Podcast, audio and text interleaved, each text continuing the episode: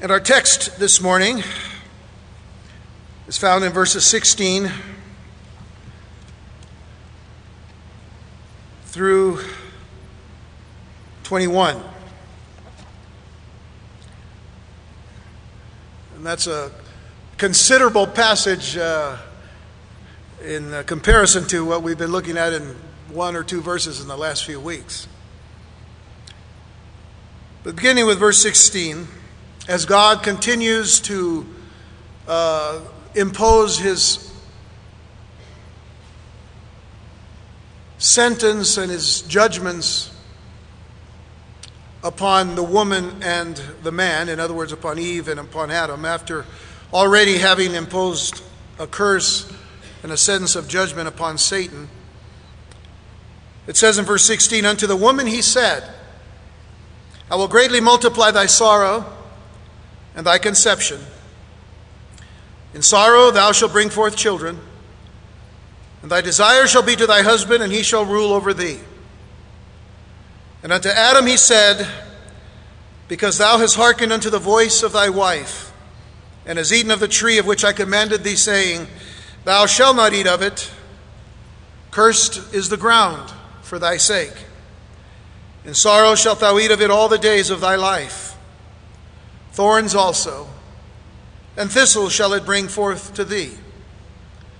Thou shalt eat the herb of the field. In the sweat of thy face shalt thou eat bread, till thou return unto the ground. For out of it wast thou taken, for dust thou art, and unto dust shalt thou return. And Adam called his wife's name Eve, because she was the mother of all living. Unto Adam also and to his wife did the Lord God make coats of skins and clothe them." Sometimes in our day and age, when we hear the word curse, we tend to consider it lightly and maybe even humorously, possibly picturing in our minds some voodoo witch doctor sticking pins in a small doll. Or we might think of verbal curses. You know, every culture seems to have within themselves some kind of curses that they give to people.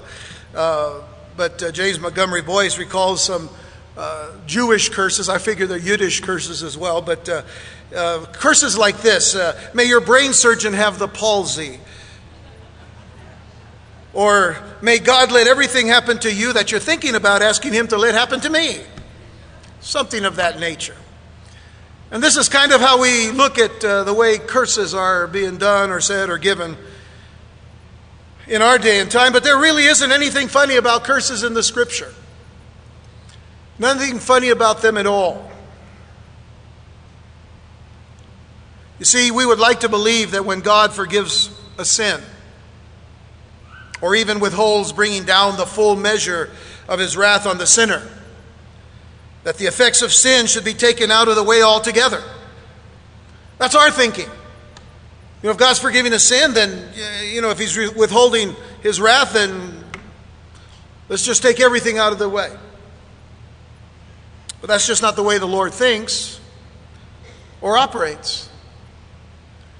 You know, we saw last time how God came graciously to Adam and Eve in the garden following their fall and reveal the hope of a final and glorious deliverance. Go back to verse 15 and notice what that was. God said to Satan, "I will put enmity between thee and the woman, and between thy seed and her seed. It shall bruise thy head, and thou shalt bruise his heel." God is saying to Satan, "Listen, I've declared war against you, and there's a seed coming through the woman that is going to bruise your head." In other words, he's going to defeat you. That was the hope of deliverance for Adam and Eve. But we shouldn't think that just because the Lord is gracious in withholding the full measure of punishment on Adam and Eve immediately, that he is indifferent to sin or will allow mankind's first parents to escape its consequences. While we know the fact that the Lord did not destroy Adam and Eve and decided to start all over, he also didn't give them a free pass, as many times we think God should do. Quite the opposite, we are now to see God's judgments on the man and the woman. Now, last time I mentioned that neither Adam nor Eve were cursed by God personally. We didn't see that God cursed them personally like we saw that he cursed Satan and the serpent. The Lord cursed Satan in verse 14. As we read today, he would curse the ground for Adam's sake in verse 17. And while they were not cursed personally and directly, being that they were still the objects of God's tender mercies and care, Adam and Eve would nevertheless experience the miserable effects of sin and therefore participate in the curse of God against sin indirectly. And so as we come to verse 16, we find the consequence of sin on the woman. And we call that today woe. Woe upon the woman. And God said to the woman, I will greatly multiply thy sorrow and thy conception. In sorrow thou shalt bring forth children, and thy desire shall be to thy husband, and he shall rule over thee. Now, as we saw last time, the sentence that was imposed upon the devil, Satan, involved a declaration of war. So the consequence of sin on Satan was war, a declaration of war by God. The enemy of God would forever eat the dust of his defeat before the mighty hand of God, symbolized by the serpent being cursed above every beast created, and upon its belly it would go. But now the second sentence to be given was to the woman, and this sentence would involve woe. There was to be sorrow. There was to be pain. There was to be affliction. A sorrow centering around the woman's greatest fulfillment. Please consider this thought. It was a sorrow centering around a woman's greatest fulfillment, the bringing forth and the bringing up of children. The bringing forth and the bringing up of children. Remember that the judgment upon the woman was certainly not found in childbirth. It wasn't childbirth that was the curse or the judgment, which was always God's plan. In other words, childbirth was always God's plan for producing the next generation. Go back to verse 28 of chapter 1 of Genesis. God blessed them, and God said unto them, be fruitful and multiply and replenish the earth. This is how man and woman were created. This is how they were designed. And the woman then would be designed to give birth, to be fruitful, to be multiplying, and to be replenishing the earth. But rather, the judgment would be in the difficulties that would accompany the bearing of children. Those of you who are here today who are mothers, who have experienced motherhood through your pregnancy, through your time of carrying a child. After the fall, of course, there was pain. There were afflictions. There were times, I'm sure, that some of you moms were saying, oh, this is too much. What about the earlier parts of it? Morning sickness. What about the later parts of it? Pain. Labor. When is this all going to be over? Lord, 9 months is just too much. You'll notice the ladies are not laughing because they know what I'm talking about. Pain. What were the guys doing all this time? We won't talk about the guys. Hopefully they were praying for you, ladies. But there was difficulty in the bearing of children. And yet God's grace is evident when redemption comes through the woman's childbearing. And this is what we sometimes are wondering about very much so because of what we read in the scriptures. Take, for example, what Paul says in 1 Timothy chapter 2, verses 9 through 15. This is a very important and crucial part of our understanding of this judgment that God gives to women. So please turn to 1 Timothy chapter 2, verses 9 through 15 in your Bibles. And I begin in verse 9 because I want to give you context here as to how Paul is setting all of this up. But Paul says, in like manner also that women adorn themselves in modest apparel with shamefacedness and sobriety. Now, that's the King James Version, which is what I'm using, but literally that means modesty and self-control. In like manner also that women adorn themselves in modest apparel with modesty and self-control, with shamefacedness and sobriety, not with braided hair or gold or pearls or costly array. So it's not on the outward, it's what is on the inward, as verse 10 says, but which becometh women professing godliness with good works. Let the women learn in silence with all subjection. By the way, let me just say at this point in time that Paul is not being a chauvinistic pig when he says, let the women learn in silence with all subjection. Please understand that one of the greatest supports of women has been the Word of God and the church. And you consider any culture, any society outside of that. Now, certainly sometimes within the church there are some things, very legalistic things and ways that some people handle relationships with men and women, but we're not going to talk about that. But just think of other cultures outside of Christianity, outside of Judeo-Christianity, because even the Jewish people, honor women. Please understand, again, what Paul is not saying. He's not saying this because he's trying to put women in their place. But again, using the understanding of what we're reading here in Genesis chapter 3, he says, let the women learn in silence with all subjection. Why? He says, but I suffer not a woman to teach, nor to usurp authority over the man, but to be in silence in the meetings, in the churches. For Adam was first formed, then Eve, taking the order that God had placed in the garden. But notice verse 14, an even more critical thought. And Adam was not deceived, but the woman being deceived was in the transgression. Now stop again and remember what we taught about this in Genesis chapter 3, where, certainly we know the woman was deceived. Adam was not deceived, but the fact of the matter is the greatest part of the sin was in Adam's not doing anything, not taking responsibility. Adam was the most responsible here. So again, Paul is not trying to justify Adam and not support Eve. He's just stating the facts as we go. Adam was not deceived, but the woman being deceived was in the transgression. But notice verse 15. Notwithstanding, she shall be saved in childbearing if they continue, they women, if they continue in faith and charity and holiness with sobriety. Now, while Paul's statement in verse 15 has been considered to be one of the most difficult verses in the New Testament to interpret, it becomes clearer when we consider the full sentence given to Eve. Now, let's go back. Keep your hand here in 1 Timothy 2. Go back to Genesis chapter 3 for just a moment, because we're going to go back and forth for just a little bit. Again, remember what it says. And I want you to notice the last part of this verse.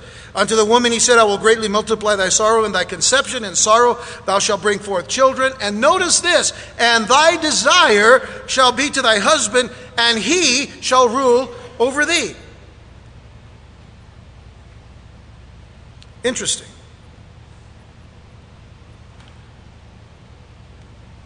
To be saved in childbearing, as Paul puts it here in this letter to Timothy, can be interpreted as, actually kind of in four ways. It can be interpreted as either, when he says that they're saved in childbearing, it can be interpreted as either being preserved physically through the difficult and dangerous process of childbirth. Those of you who are moms, raise your hands, moms, if you're here. We'd love to honor you, and not just on Mother's Day, but even today. What a blessing. What a blessing you are. And guess what? You're all here. You made it through the difficulty and the dangers of childbirth. Praise the Lord. Praise the Lord for that. Is that what Paul is just talking about?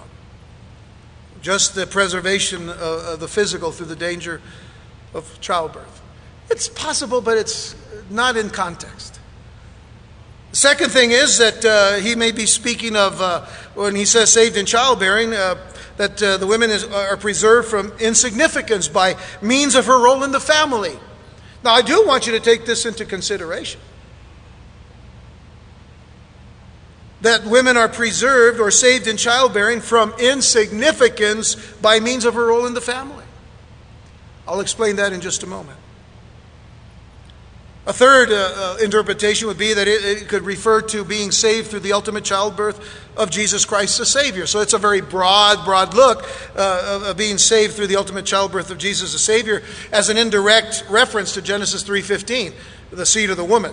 You know, coming through there comes the salvation of man. So that's possible. And then lastly, it may mean to be kept from the corruption of society by being at home raising children. That's a little far-fetched.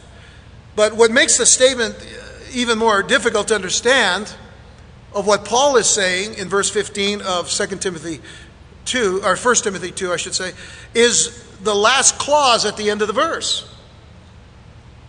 Because in that particular verse, again, and I want you to see it, it says, if they continue in faith.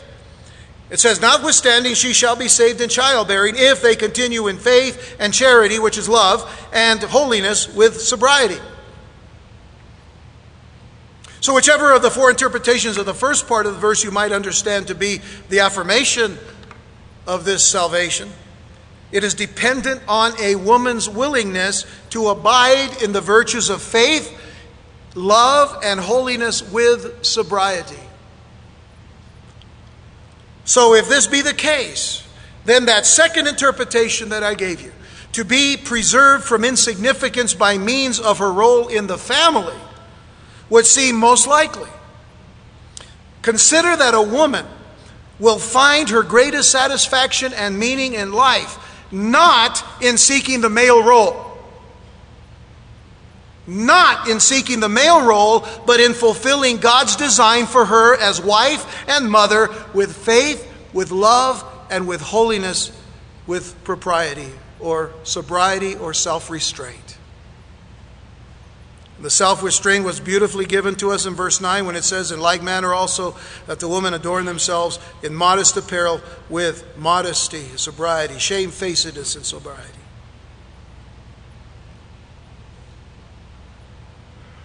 To fulfill that role, to have significance.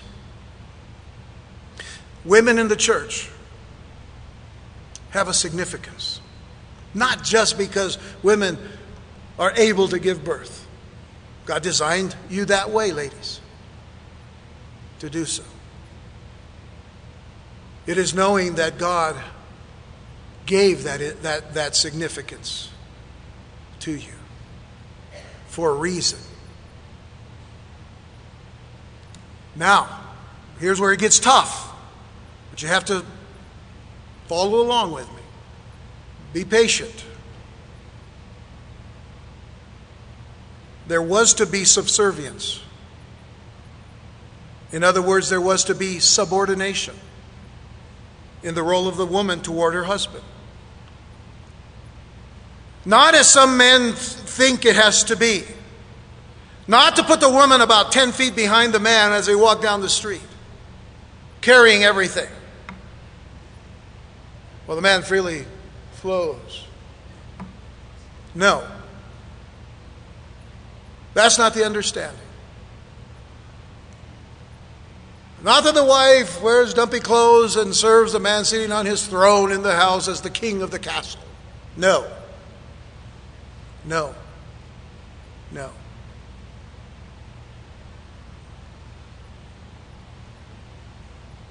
The woman was created from the side of man to be a helpmeet, side by side.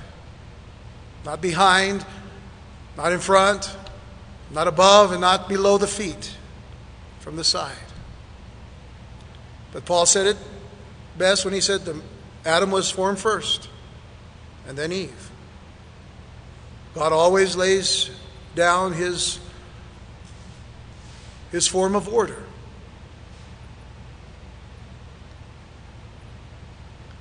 But when you go back to Genesis chapter 3, the text in Genesis exposes not subordination, it exposes insubordination. It exposes an insubordination and God says in verse 16, thy desire shall be to thy husband, and he shall rule over thee. Now, if we were just to take those words in that particular form, some people say, oh, the woman's desire is to be to thy husband, and he shall rule over thee. That's the guy. The guy is like that. They like that part. That's not what God meant it. And we're not really understanding. It's not a misquote here, and it's not a mistranslation, but we don't get the full force of what God said in the Hebrew. Because the most literal translation of this first phrase can be stated this way. Your longing, God saying to the woman, your longing and stretching out after shall be against your husband.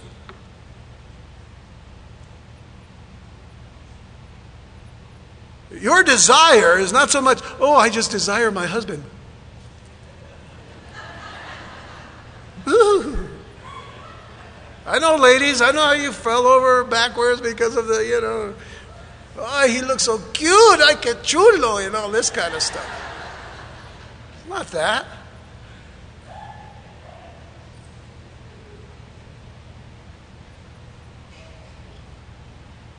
Your desire is against your husband, and he shall rule over you, and you're not going to like it.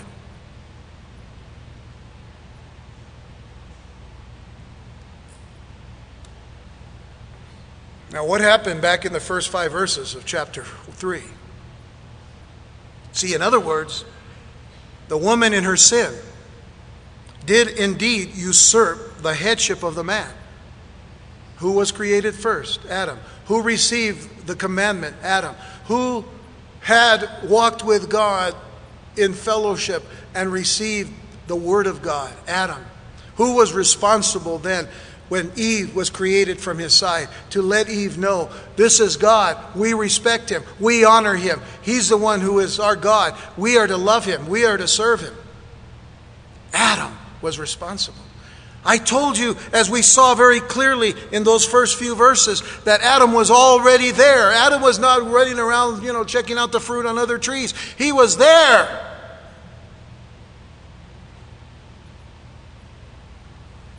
She did it. She did indeed usurp the headship of man, and the man was no less guilty, as we're going to see in the next verse. But what would be lost in the disobedience of man and woman was God's original purpose and plan for love between his initial creations. That was lost. Go back to Genesis chapter 2, verse 21. The Lord God caused a deep sleep to fall upon Adam, and he slept, and he took one of his ribs and closed up the flesh instead thereof. And the rib which the Lord God had taken from man made he a woman and brought her unto the man. And Adam said, this is now bone of my bones and flesh of my flesh. We are now one. Who gave him that revelation? God gave him that revelation. That they were now one. And what was going to bind them together was the love of God for each other, because God had loved them to create them in his image. This is now bone of my bones and flesh of my flesh. She shall be called woman, because she was taken out of man. Therefore shall a man leave his father and his mother, and shall cleave unto his wife. Cling together, almost glued to the point of being one, and they shall become one flesh. And they were both naked, the man and his wife, and were not ashamed. Why? Because they were in the perfect environment where God had blessed them to be one. And that was destroyed. By the way, the submission of the woman to the husband was not to be identified as part of a curse or as a mandate for husbands to have sovereign power over their wives, because the New Testament makes it clear that husbands and wives who love each other and are filled with the Spirit will be submissive to each other. Paul says in Ephesians 5, verse 18, first of all, this is a general statement, but I want you to know what is written before he talks about husbands and wives. He says, be not drunk with wine wherein is excess, but be filled with the Spirit. That's to every believer, man and woman, husband and wife. Be filled with the Spirit. A few verses later, in verse 21, Paul goes on to say, submitting yourselves one to another in the fear of God. So therefore, husbands and wives are to submit to one another in the fear of God, before God. In essence, you're to submit together to the Lord who has loved you and made you the way he has.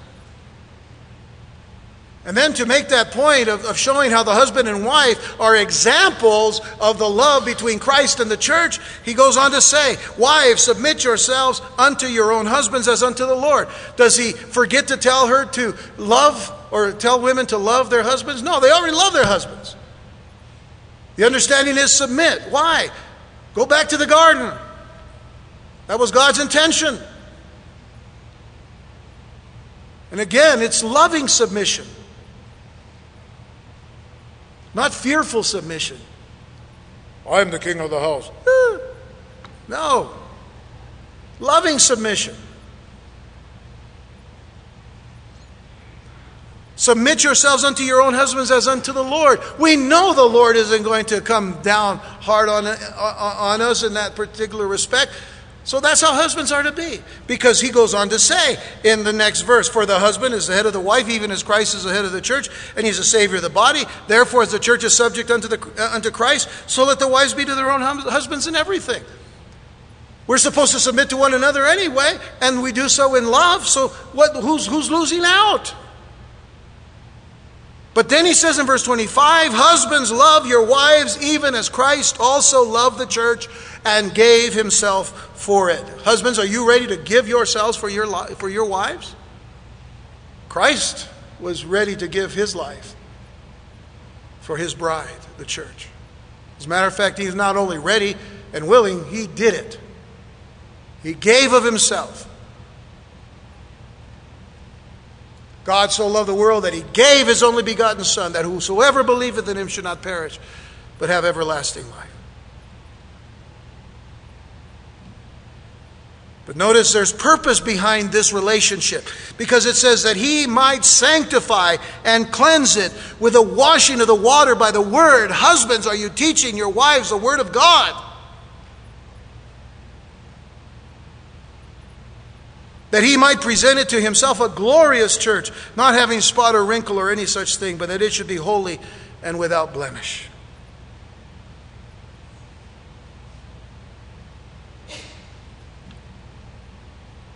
Are we getting the picture of what God originally intended here? That's the whole idea. J. Vernon McGee says something that bears repeating, and I want you to listen carefully to what he says. It was the sin of Eve that brought sin into the world. Now every time a woman bears a child, she brings a sinner into the world. That is all she can bring into the world.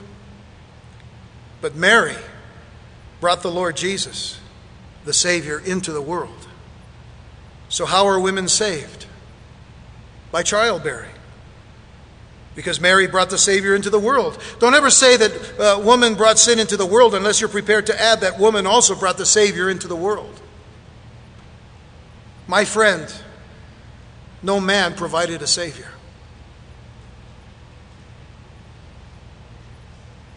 A woman did. However, each individual woman is saved by faith, the same as each man is saved by faith. She is to grow in love and holiness just as the man is.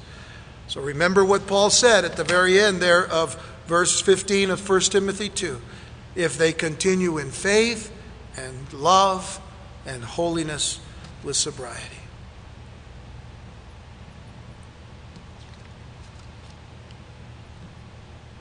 That was a lot to explain about the consequence of sin, of the sin of a woman. But I hope it was understandable. Because now we move on to the consequence of sin on the man. Whereas the consequence of sin on Satan was actually a curse and a declaration of war. And for the woman, it was woe or sorrow or pain and affliction in childbirth. It is work for man. Notice verses 17 through 19. And unto Adam he said, because thou hast hearkened unto the voice of thy wife,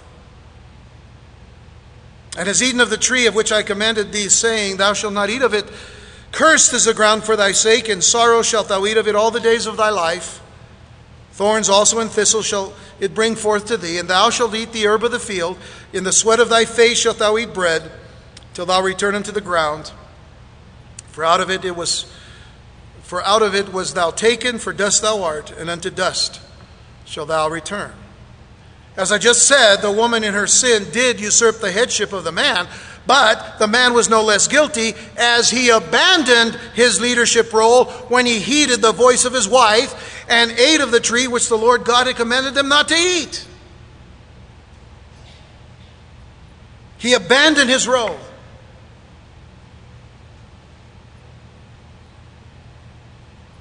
You see, there they were in the garden, the first 5 verses of Genesis chapter 3. And the serpent begins to draw Eve into this conversation, into this debate or this discussion, this theological discussion about what God has said or who God is or what God is or what God isn't. And Eve all of a sudden begins to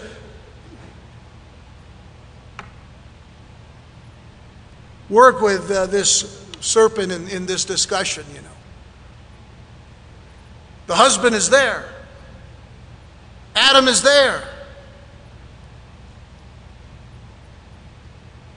Eve, in hearing this particular creature speak and then bring question to who God is, should have turned to Adam and said, you know what? You're the one that's responsible. You're the one that God spoke to. You, here. Would she have been right to do that? Yes. For him to take a stand and to say, hey, God's word said this. This is what God commanded. This is what we're going to do. But he didn't do that. He heeded the voice of his wife. Here, eat this fruit. He heard the whole conversation. He was there.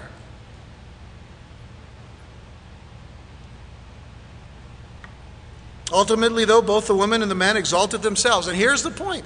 Ultimately, they both exalted themselves in pride above the Creator. Have we not said that the very root of sin is always pride? Which means we are prideful to be above what God says, above what God has commanded. Isn't that what brings us into the aspect of sin?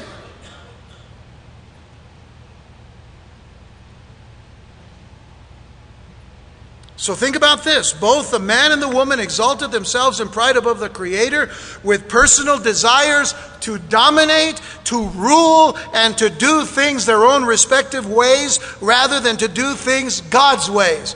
That is why we're in trouble in this society today. That is why we're in trouble in our country today.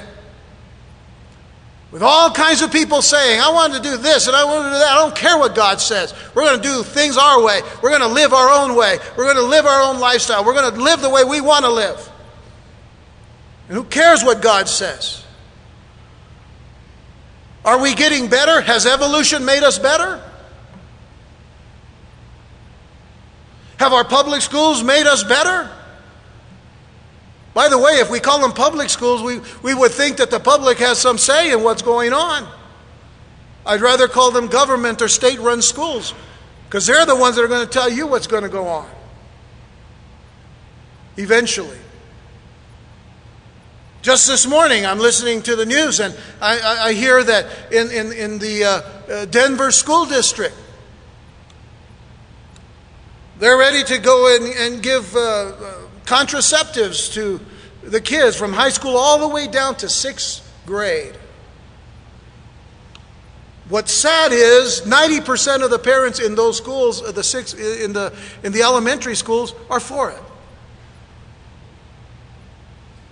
What's happening to our country today? Another report in the same newscast. 1 to 3-year-olds today are suffering from depression. Where did that come from? 1 to 3-year-olds are suffering from depression. Are these not the consequences of a people that are saying to God, we don't want to do things your way, we'll do them our way? It's time for the church to be the church and do what God says, not what man says.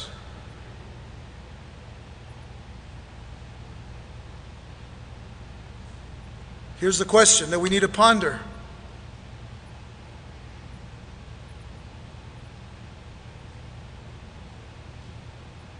Man is told, you're going to work and sweat and labor.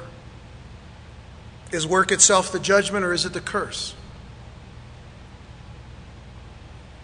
Or was it the toil and the pain that would accompany man's hard work and hard labor? Was that the curse? Work, of course, wasn't the curse of the judgment. God told man in Genesis 1:27 and 28, God created man in his own image. In the image of God created he him. Male and female created he them. I want you to remember that distinction, please. God blessed them, and God said unto them, be fruitful and multiply and replenish the earth and subdue it, and have dominion over the fish of the sea and over the fowl of the air and over every living thing that moveth upon the earth. God gave responsibility to man. That's work. Nothing wrong with work. Verse 2 of chapter 2 of Genesis, on the seventh day God ended his work. God was working, which he had made, and he rested on the seventh day from all his work which he had made. You jump down to verse 15 of chapter 2, and the Lord God took the man and put him into the garden of Eden to dress it and to keep it. God says, you work. The only difference is that in the perfection of the garden, every time Adam was out there working, he never sweated. And that doesn't mean that he was sitting in a hammock somewhere just enjoying a lemonade somewhere. He was working, he was tending, he was keeping, but he wasn't sweating. Why? Because the work was joyous in a perfect environment. But listen to what Jesus says in John 5, verse 17. But Jesus answered them, my Father worketh hitherto, and I work. Is work the curse? No, work is not the curse. But what was the curse? There was to be an unrewarding toil, a hard labor on a sin-cursed earth. Remember, he cursed the ground. And along with that, there would be this unrelenting terror. Now a terror is going to set into the hearts of man. Why? Because from that day, the presence of death would haunt the planet where the Lord placed man to have fellowship with him. The presence of death was now there. And there was another aspect to keep in mind. You see, the moment that Adam sinned, the death process started. The second law of thermodynamics kicked into motion. Entropy kicked into motion. And what we understand in the simplest sense is that everything created begins to wear down. That's not what evolution teaches, but we'll get back to that sometime. Everything created begins to wear down, moving from order to disorder. What is evolution saying today? Everything moves from disorder to order. Doesn't work. It's either God's way or man's way. And what we can see today is that everything is moving toward disorder. People are getting further away from God because they want to do whatever they want to do and not what God says. Prior to Adam's sin, he could live forever, but now he would eventually go back to the dust of the earth from which he came, the presence of death. When living in that perfect environment, they would have lived forever. God would have taken care of logistics, but man sinned, began to die. And death is a real part of every one of our lives, directly and indirectly. Add to that the fact that his sin would infect the whole human race that was to come, as well as all of life on this earth, as well as all of the planets that were created, and all of the systems that we can see or not see in the heavens. Everything created has been affected by the sin of Adam. In other words, his disobedience had affected all of creation. And Paul is quick to point this out in Romans 8, verses 18 to 23, when he says, for I reckon that the sufferings of this present time are not worthy to be compared with the glory which shall be revealed in us. For the earnest expectation of the creature waiteth for the manifestations of the Son or the sons of God. For the creature was made subject to vanity, worthlessness, not willingly, but by reason of him who has subjected the same in hope.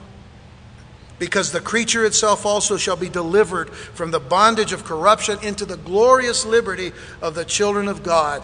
For we know that the whole creation groaneth and travails in pain together until now.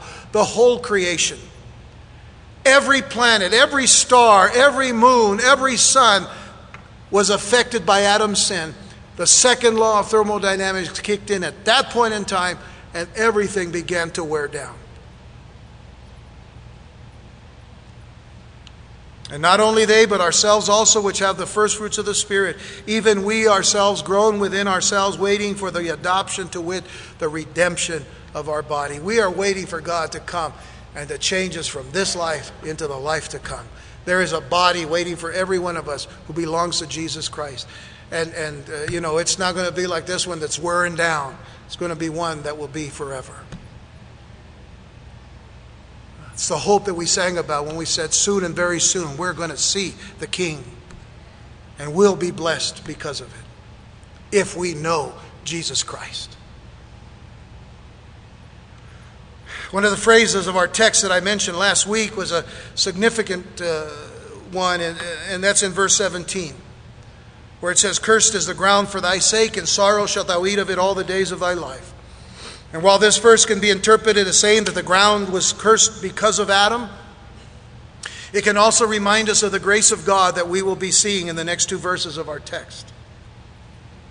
Because you see, all is not lost. All is not lost.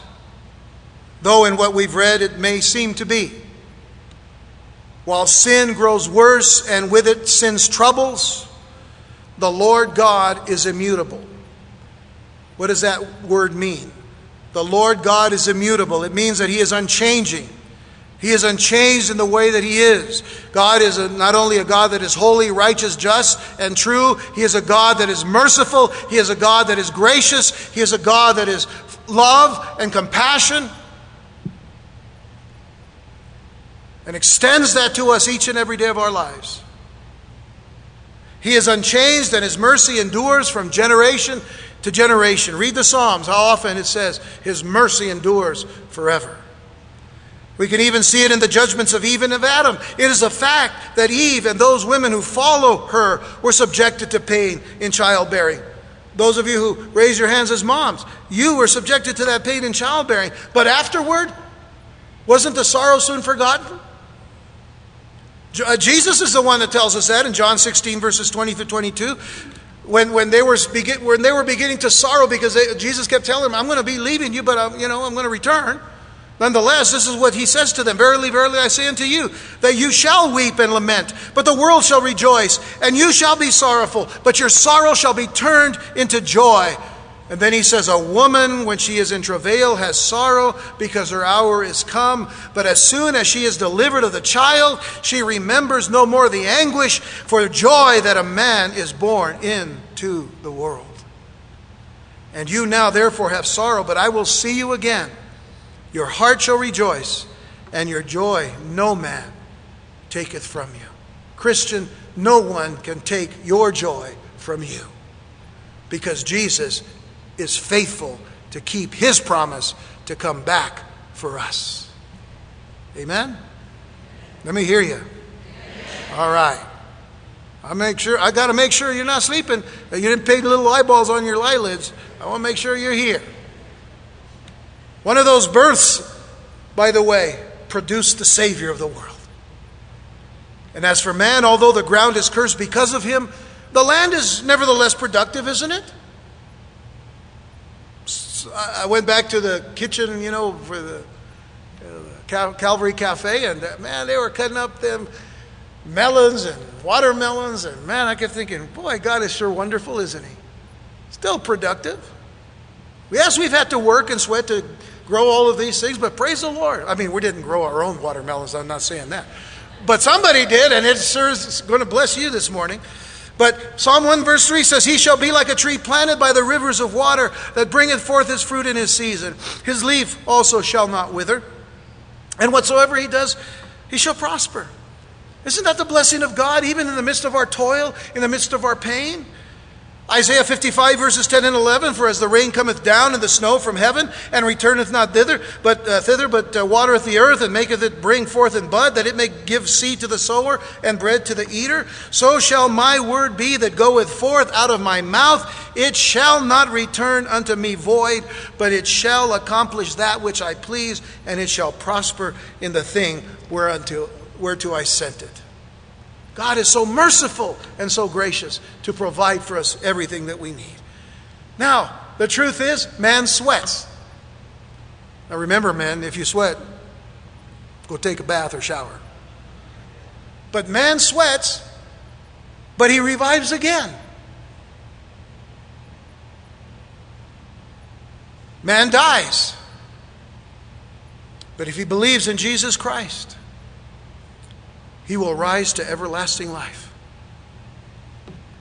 And that again, not because of man, but because of God.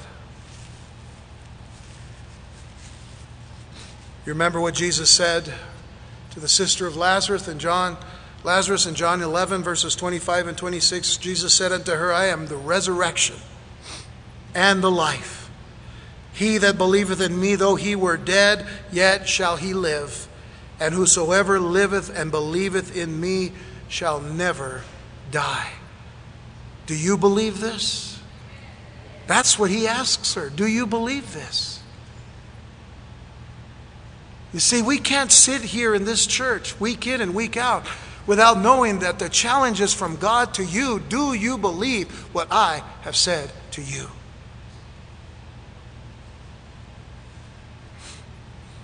And so the consequences that God has placed upon man and woman. But this is called consequence and truth. So what is the truth? The truth of God for man's consequences is God's plan for rescue. He's rescuing the wascally wabbits that messed up.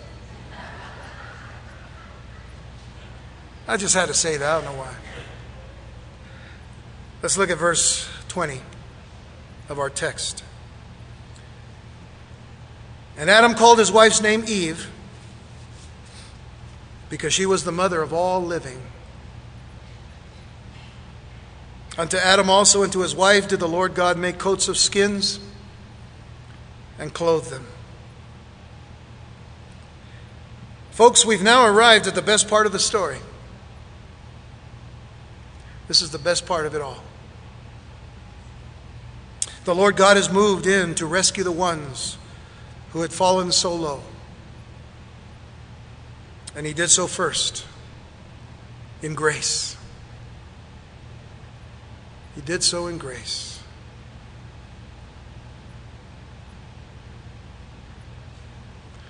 I've always loved the word grace. In the Greek, charis, the undeserved favor of God. Now, I've always loved the words that we can take from those letters, G-R-A-C-E, God's riches at Christ's expense. Grace is a wonderful thing. God's grace is a wonderful thing. You see, salvation is always through grace.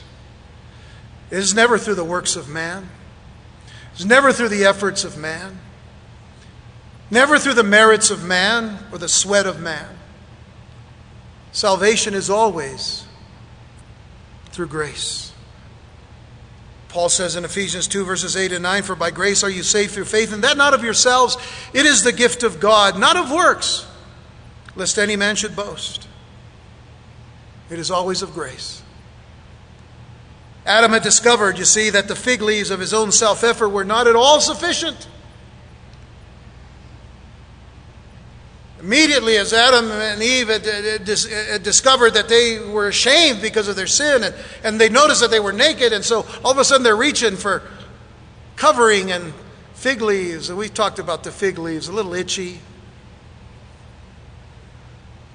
kind of how do you put them all together? But Adam learned that his own self-effort was not at all sufficient and very much inadequate in the presence of God. You cannot cover by your own works in the presence of God the sins that you have committed. Everything now depended on God. Everything depended on God. But before we look at verse 21, let's consider what Adam said in verse 20, because this is really great. Consider what Adam said in verse 20. He called his wife's name Eve because she was the mother of all living. Now, for those who may not know, this was a confession of faith in the Lord God. This was a confession of faith in the Lord God. Remember that God had just pronounced the sentence of death upon the race, but he had also declared that the woman's seed would bring salvation. And so what was Adam saying? Adam was saying, God, I believe you. I believe you. Adam confessed his faith by calling his wife the mother of all living, not the mother of all dying. Isn't that a wonderful revelation? Adam is saying, God, I believe you. You're going to send us rescue. You're going to send us salvation. You're going to send us a deliverer. And so he called his wife Eve, the mother of all living. It's a great statement. And then in paradise, Eden, the Garden of Eden, blood was shed for the very first time. Adam and Eve had to stand there, shocked and horrified, as they saw a creature taken in their place and slaughtered right before their eyes.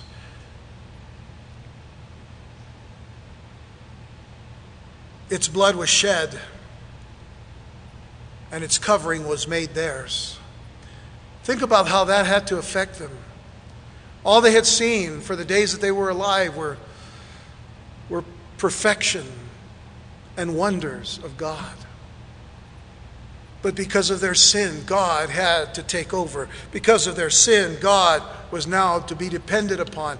And God took an animal, which we would have to consider was probably a lamb.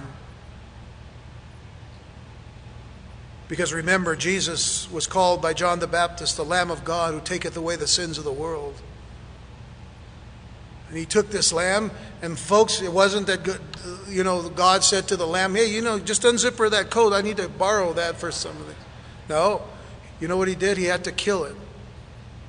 He had to shed its blood. And then he took the skin. That was the only way to take the skin and cover Adam and Eve. Its covering was made theirs. Just like Jesus on the cross for us. He took our sins on the cross. And he died in our place. And he was buried, and on the third day he rose again. But by his dying, his shedding of blood, what did that mean for us? For those who believed, we were now covered with the righteousness of Christ. That's the picture. They were covered by God in his righteousness. So here was the first dramatic picture of the ultimate cost of Calvary and the horror and the dreadfulness of sin. I said on Wednesday night, we've been studying the book of Romans chapter 1 along with what we're studying here in Genesis, and they have been going so much hand in hand. But I talked about how today, in this day and time in which we live, even in the church, people are taking sin too lightly. Sin is a dreadful thing. Sin is a horrible thing, no matter the level or the measure of that sin. Sin is sin to God and in God's eyes.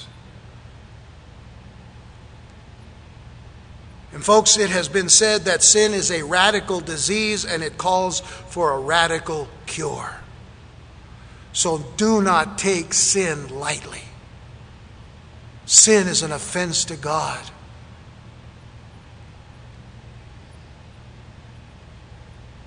But God has made a way to deliver us from sin. This was the first sacrifice for the atonement for man's sin. And Paul, and I want to close with this now, Romans 3, verses 20 through 26. Just consider this in light of what we've studied in Genesis 3. Therefore, by the deeds of the law, there shall no flesh be justified in his sight. For by the law is the knowledge of sin. What was the law in the garden? One commandment.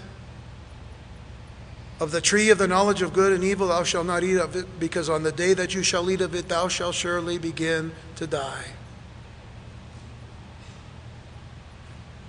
By the law is the knowledge of sin.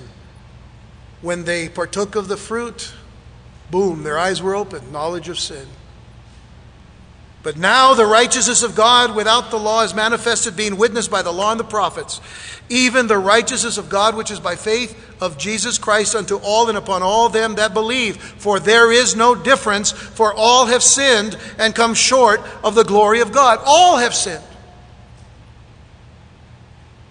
Being justified freely by his grace through the redemption that is in Christ Jesus. I failed to mention this earlier, but when we talked about Mary bringing Jesus into this world, Mary was a sinner. Mary was a sinner, and we know that because of what she says in that song of magnifying the Lord that she sings in Luke chapter 1. What does she say? She magnifies the Lord, her Savior. You cannot call someone a savior if you don't have sin, unless you have sin. She was a sinner, and she needed a savior. Yet God blessed her to bring Jesus into this world. Okay, verse 25. Whom God has set forth to be a propitiation. That is Jesus, a propitiation, which means an atoning sacrifice through faith in his blood, to declare his righteousness for the remission of sins that are past, through the forbearance of God, to declare, I say, at this time his righteousness, that he might be just and the justifier of him which believes in Jesus. The just and the justifier. Guess what we said earlier? We have to depend upon God. Everything depends upon God. Therefore, he is the just and the justifier of those who believe in Jesus Christ.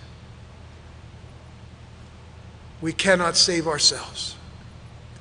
No matter how good we think we are, we're not good enough to enter into the kingdom of God except through the blood of Jesus Christ, who said this before he went to the cross: I am the way, the truth, and the life. No one comes to the Father except through me.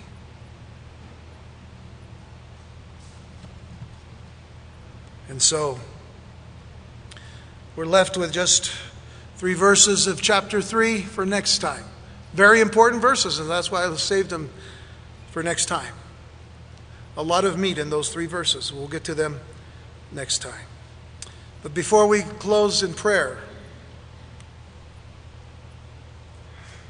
I cannot do this without challenging you this morning to examine your own hearts, to see whether you are in the faith and whether you are clothed in the righteousness of Christ.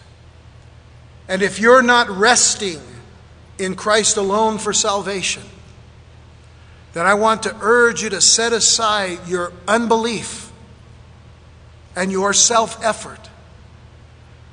And I want you to humbly receive the salvation that is freely offered to you in Jesus.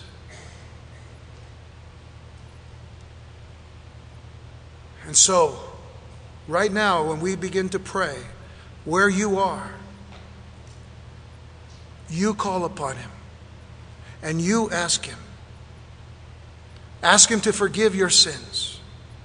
Ask him to give you a clean heart and to clothe you in his righteousness. You don't have to speak that aloud. God knows your heart. And he promises that whoever calls on the name of the Lord shall be saved. So call upon the name of the Lord Jesus Christ. And if you call on him in faith with a broken and yielded heart, he promises to hear you and to perform a great miracle. Paul says, if anyone is in Christ, he is a new creature. The old things have passed away. Behold, all things have become new. So my prayer for you today, if you don't know Jesus, is that you will know the reality of that new creation in Christ. And before we leave here today, there'll be some people up here to pray for you. You take that step of faith and you come and let someone know, I prayed to receive Jesus this morning. They'll pray with you a little bit more. They'll give you a Bible or if you need one. But we want you to know that you have to start now to walk in the love of Jesus Christ and in his righteousness. Shall we pray?